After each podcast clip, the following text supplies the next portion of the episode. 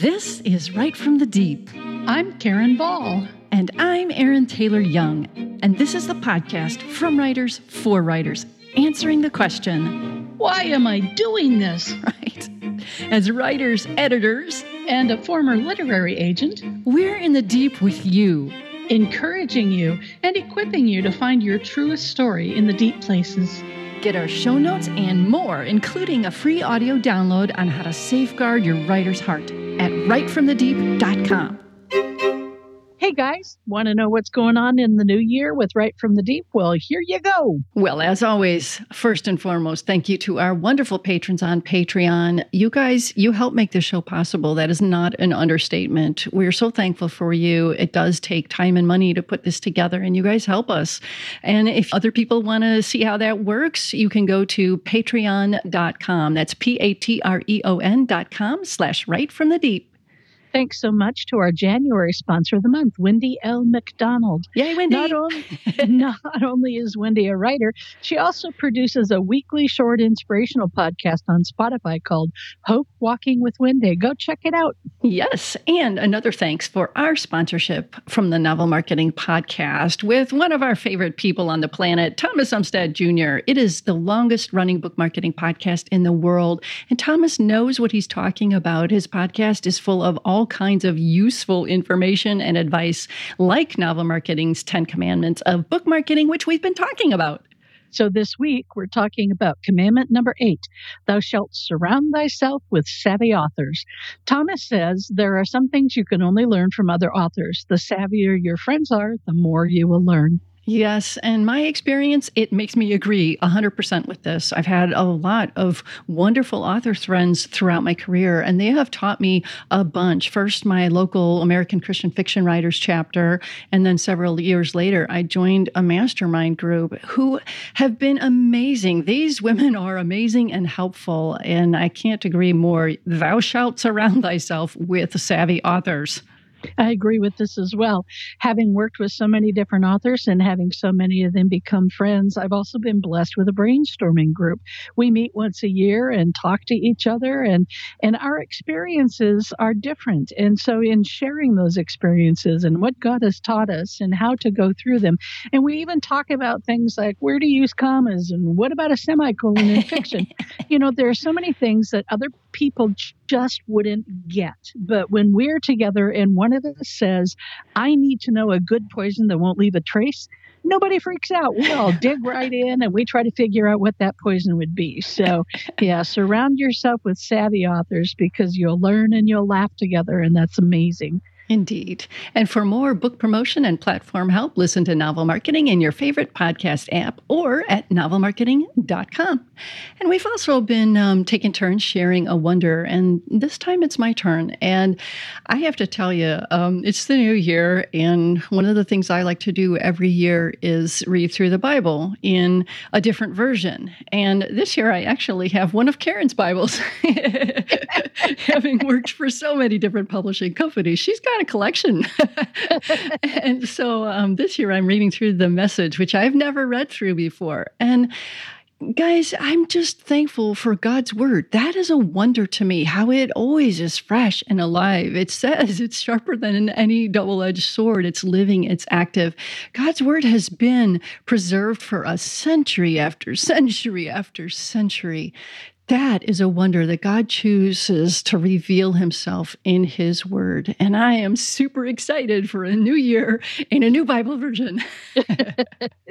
and now, here's the show.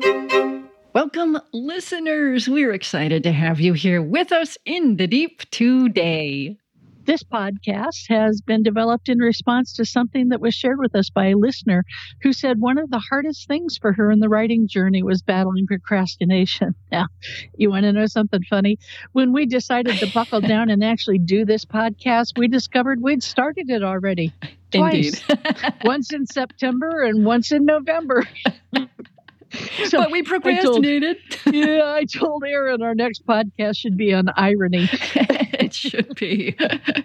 I mean, okay, so uh, procrastination, right? If there's one thing that all writers have to do, we must do this. And I'm talking, you guys, every writer everywhere, no matter who you are, no matter what you write, you got to do this one thing. You got to put your behind, your backside in the chair and write, which of course we lovingly refer to as BIC. but we all understand, right, the necessity of BIC. Okay, it's it's got to be done or we're not writers. But sometimes or often we struggle to do this. Like and sometimes every day we struggle to actually do BIC. Now, you may be one of those amazing writers who has no problem with this. You write every day, you meet your word goal, you have no trouble turning your projects in on time, or, and I can barely wrap my mind around this, even early. But even if you don't procrastinate in your writing, there may be other areas in your life, whether personal, spiritual, emotional, financial, where you keep saying to yourself, I know I need to deal with this, and I will soon but soon just never seems to arrive. And more often than not, the damage from chronic procrastination will sneak into your writing as well. Right. So let's dive in. First, okay, we need to make sure we're all talking and thinking about the same thing. What is procrastination? Well, according to Webster, procrastination is intentionally putting off something that needs to be done. And okay, you guys would be amazed how common it is to procrastinate among all people throughout all time. There's an article written by uh, an author and researcher, Eric Jaffe, and he points out in his article, Why Wait? the Science Behind Procrastination. He has this quote The Greek poet Hesiod, writing around 800 BC, cautioned people not to put your work off till tomorrow and the day after. And then he goes on to say the Roman consul Cicero also called procrastination hateful in the conduct of affairs. And then he also says, for all we know, the dinosaurs saw the meteorite coming and went back to their game of angry pterodactyls. I love it when a scientist actually has a sense of humor. But when it comes down to it, procrastination really isn't very funny or fun. And I know. Yes, yes, she does know, And which is exactly why I said, Hey, Karen, I think this podcast should be the one you put together. because, in her very own words, she is a master procrastinator. I hate to say it, but I've always been a procrastinator. Even as a little kid, I often put things off to the last minute because I could. Looking I've realized I was just too smart for my own good. I could do whatever I needed to when I needed to in very little time. Which my I hate, brother, by the way. yeah, my older brother hated that too. As I got older, I actually enjoyed the last minute pressure of meeting a deadline in a fraction of the time I was given. I've always been competitive and I was in a lot of sports. I loved the rush that came on game day or competition day, whatever it was in. Everything was on the line and the pressure upped my game. I excelled in the face of pressure. Which uh, sounds like an adrenaline junkie. I'm just saying. Yeah, well, more or less I am, but it worked for me for a long time. And that has the ring of somebody who maybe it's not working anymore for. Yeah, definitely not. So, true confession time. I put this podcast together on Monday, two days before we were supposed to record it.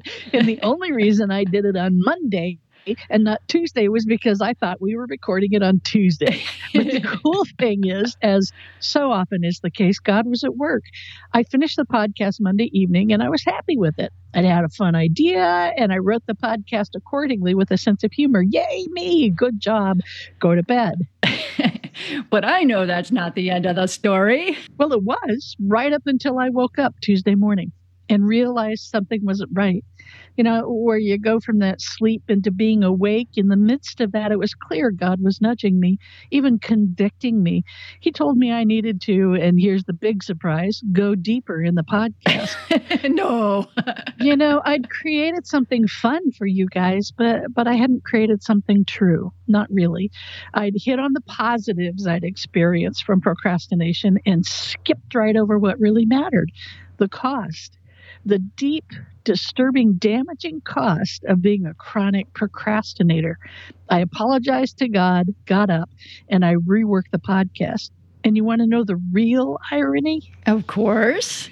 If I hadn't gotten confused, confused about when we were recording. If I'd followed my tendency for last minute work, I wouldn't have had an extra day to make this podcast what God wanted it to be.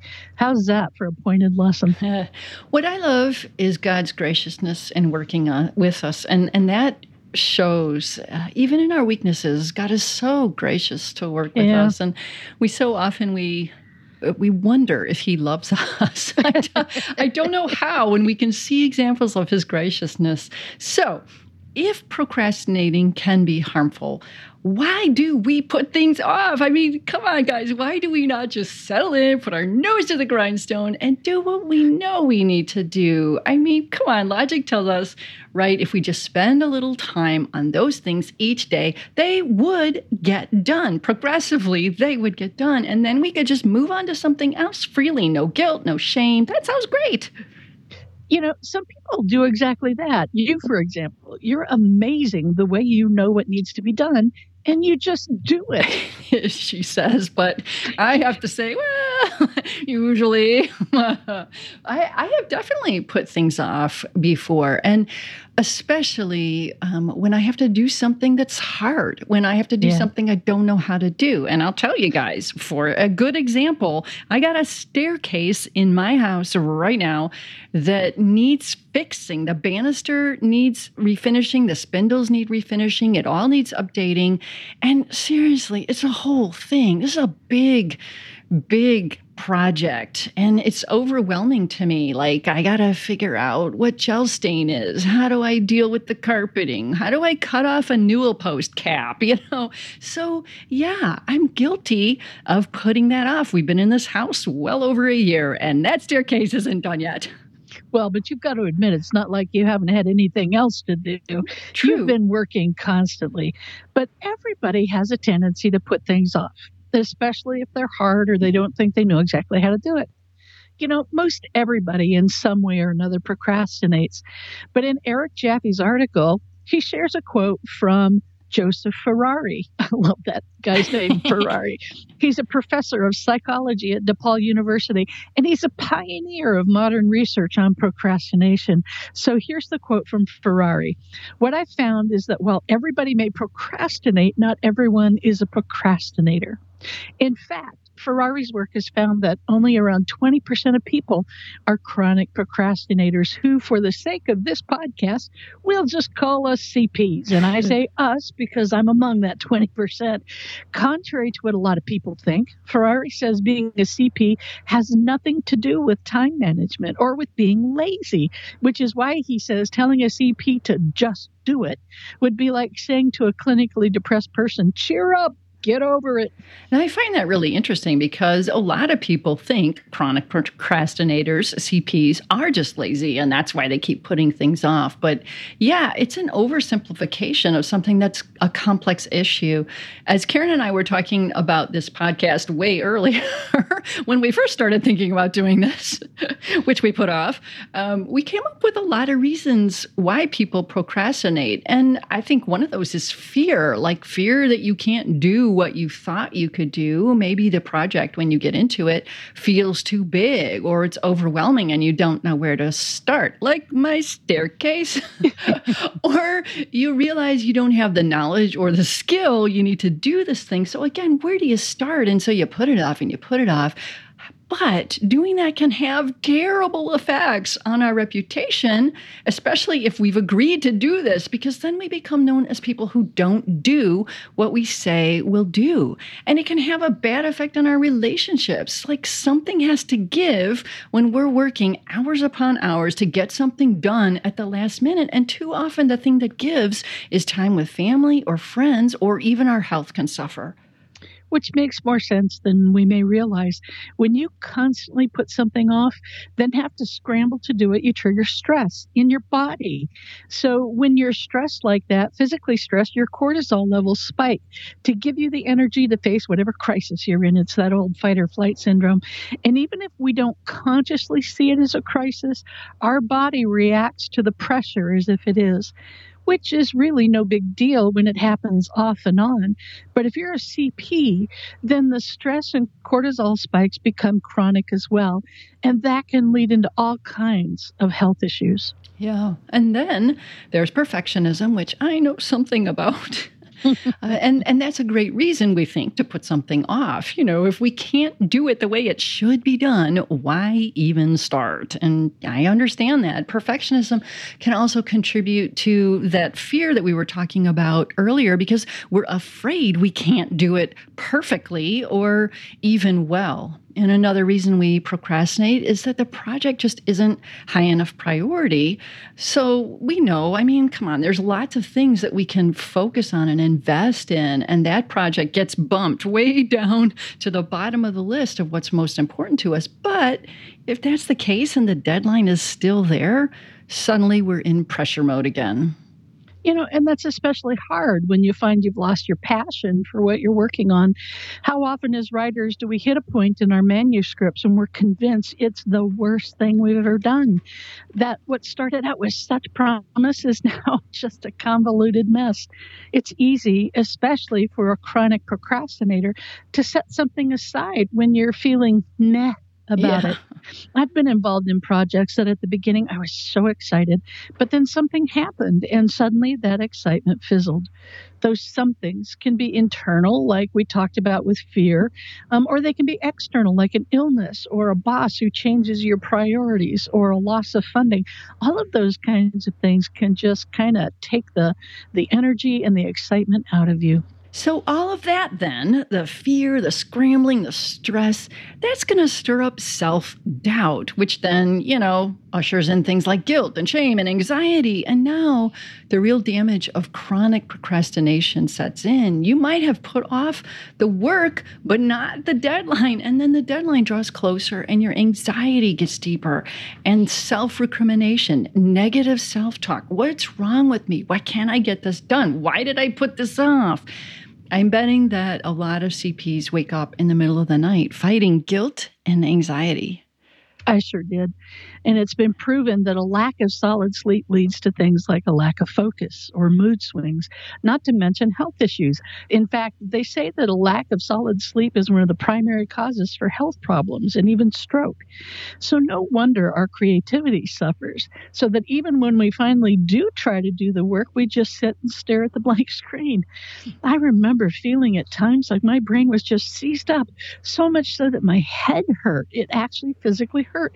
And I just sat there feeling stupid or worthless or worst of all, disobedient to God who gave me the task, which just made me more depressed, which made me put things off until it wasn't just last minute work to meet a deadline, but I actually missed the deadlines. And then I spiraled even deeper into guilt and shame.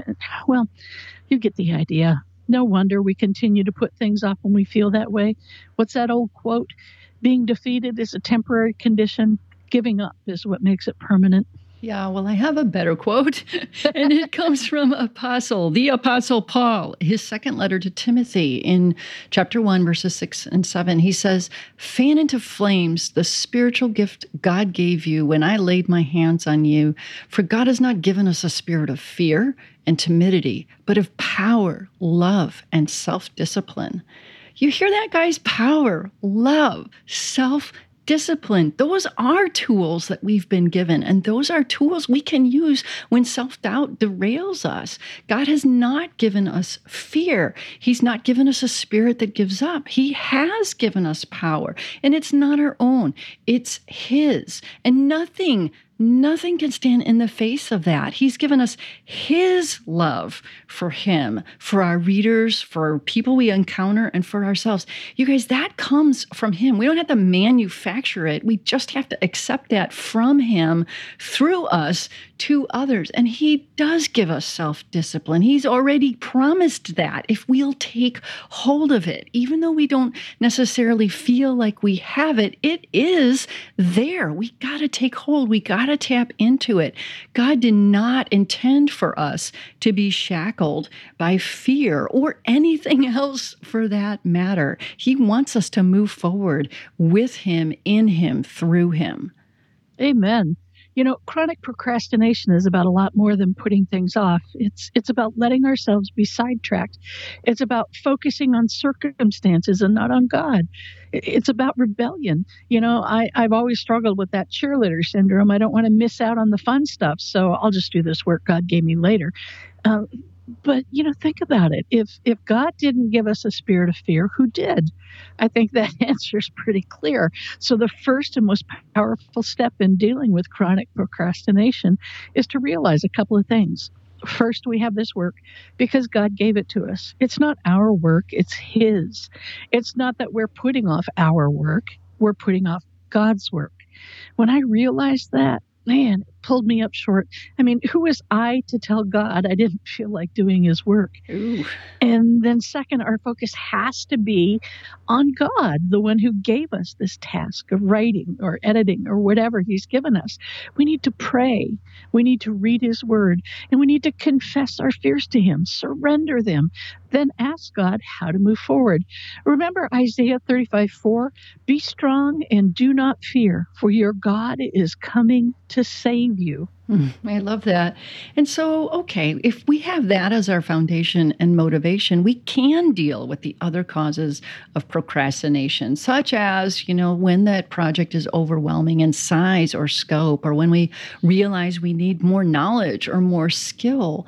Um, James Clear, you guys might remember that we talked about him when we did our podcast on building healthy habits. And James Clear wrote an article called How the Two Minute Rule Can Help You Beat Procrastination and start new habits.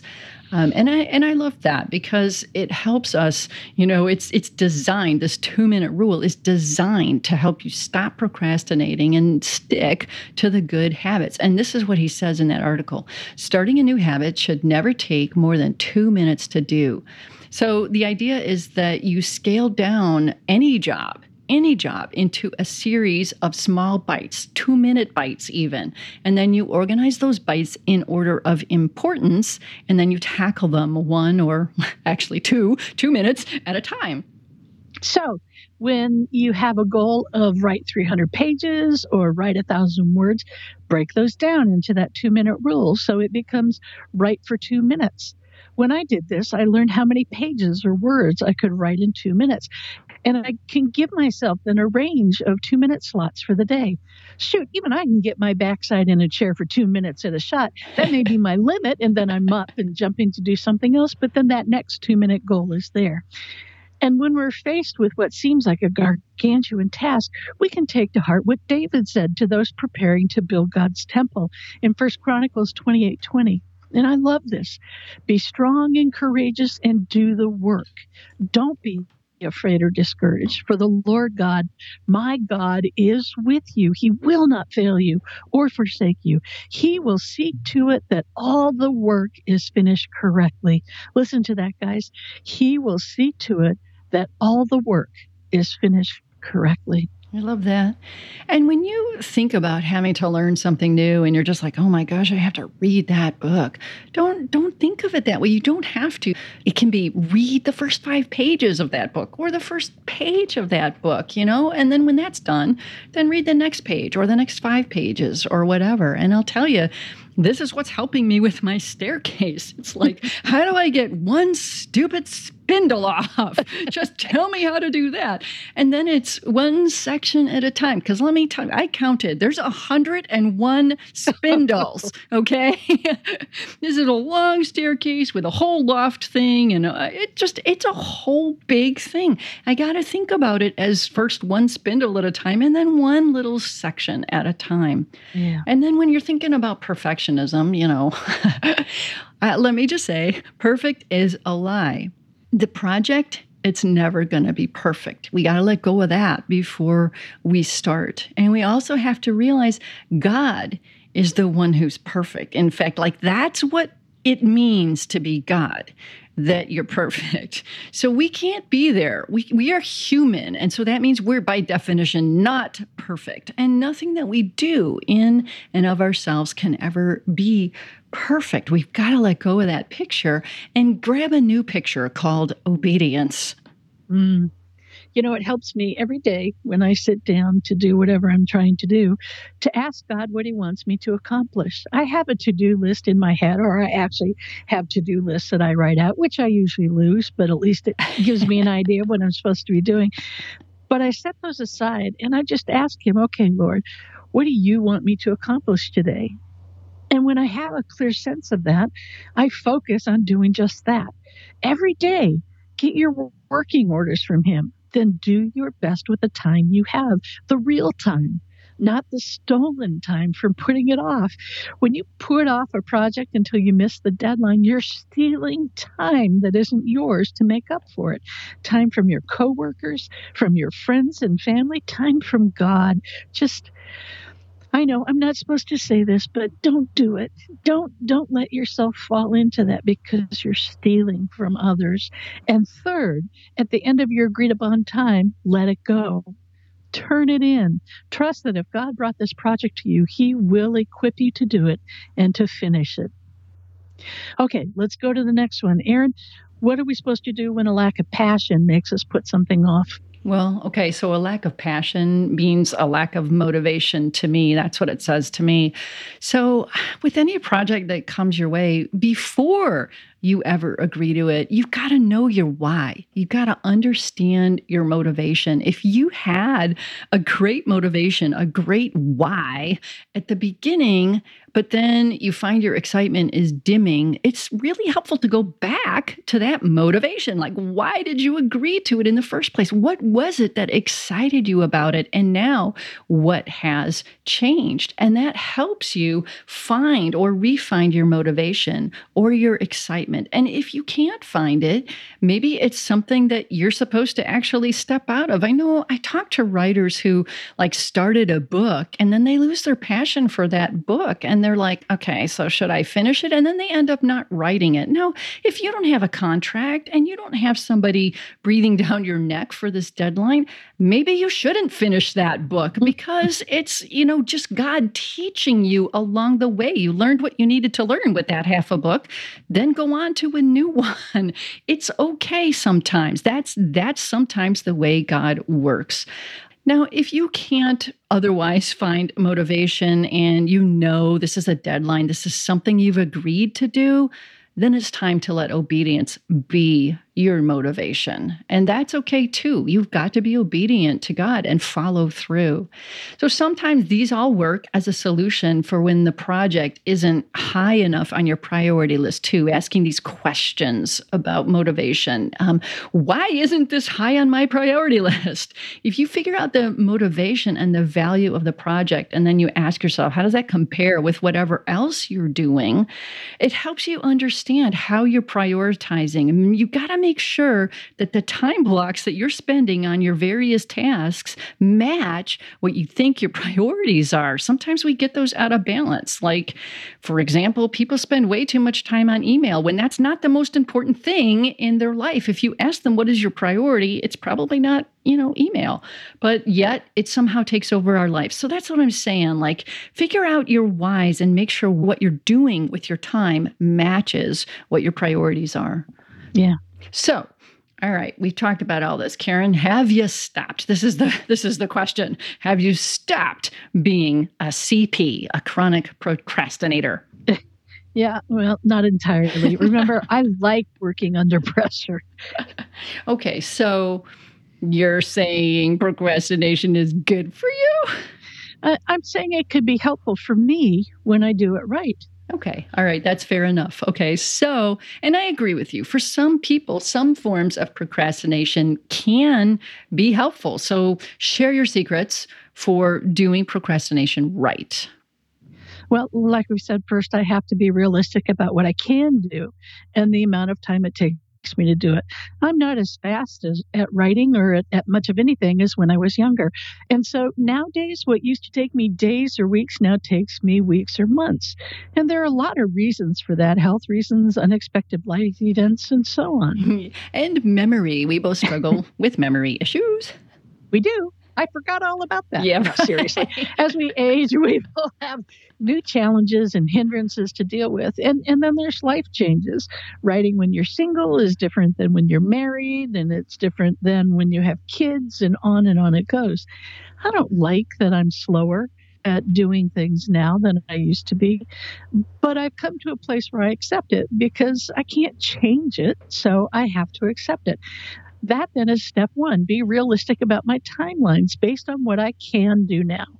And when I do that, I can take step two, which is plan for procrastination because I know I'm going to do it. And I can break the project down into small, achievable goals. That two minute rule.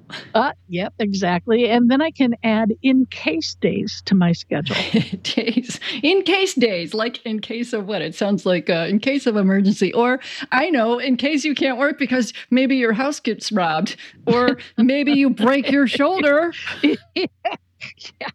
Here, here's the sad fact both of those happened.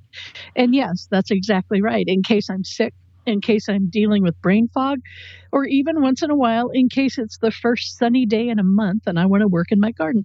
Whatever the in case is, I have those days plugged in. And then I put in my rewards for meeting my mini goals. You know, my love language is gifts. So when I meet a goal, I give myself a gift, nothing big or expensive, just something that brings me joy. Okay, but wait. As a CP, won't you just keep putting things off and then you go through all your in case days and end up in trouble? You know, I won't say never, but remember the foundation is the realization that God gave me this work to do, and it's His work. And my focus has to be on Him, not circumstances. So, with that in mind, giving myself the freedom to use an in case day actually re energizes me because, as often as not, when I spend a day away from a task, my mind is still processing and pondering that task. So when I return to it, I'm ready to go. And I'm motivated by the thought of my reward. You'd be amazed how much a reward like playing with the dogs or working in the garden or an extra cup of coffee just gives me lots of excitement about the project and meeting that goal. So, bottom line for me, and for a lot of people, it's about balance balancing freedom with responsibility, goals with rewards, work with fun. When I strike that balance, everything works. And when something happens to throw that balance off, I've got my in case days.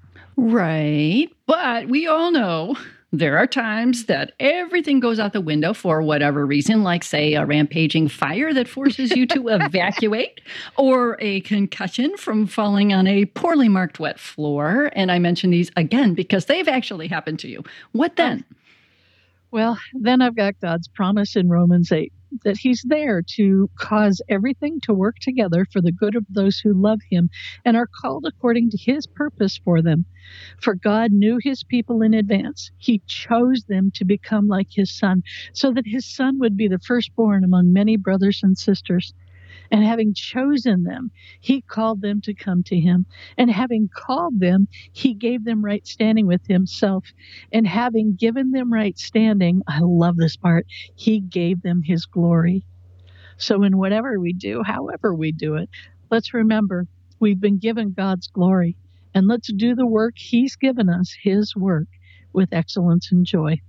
Amen. Amen. Thanks for joining us today. You can find previous episodes and more resources at writefromthedeep.com. And I bet you know someone who needs this podcast, so please share it with them. So until next time, embrace the deep. Your writing and your life will never be the same.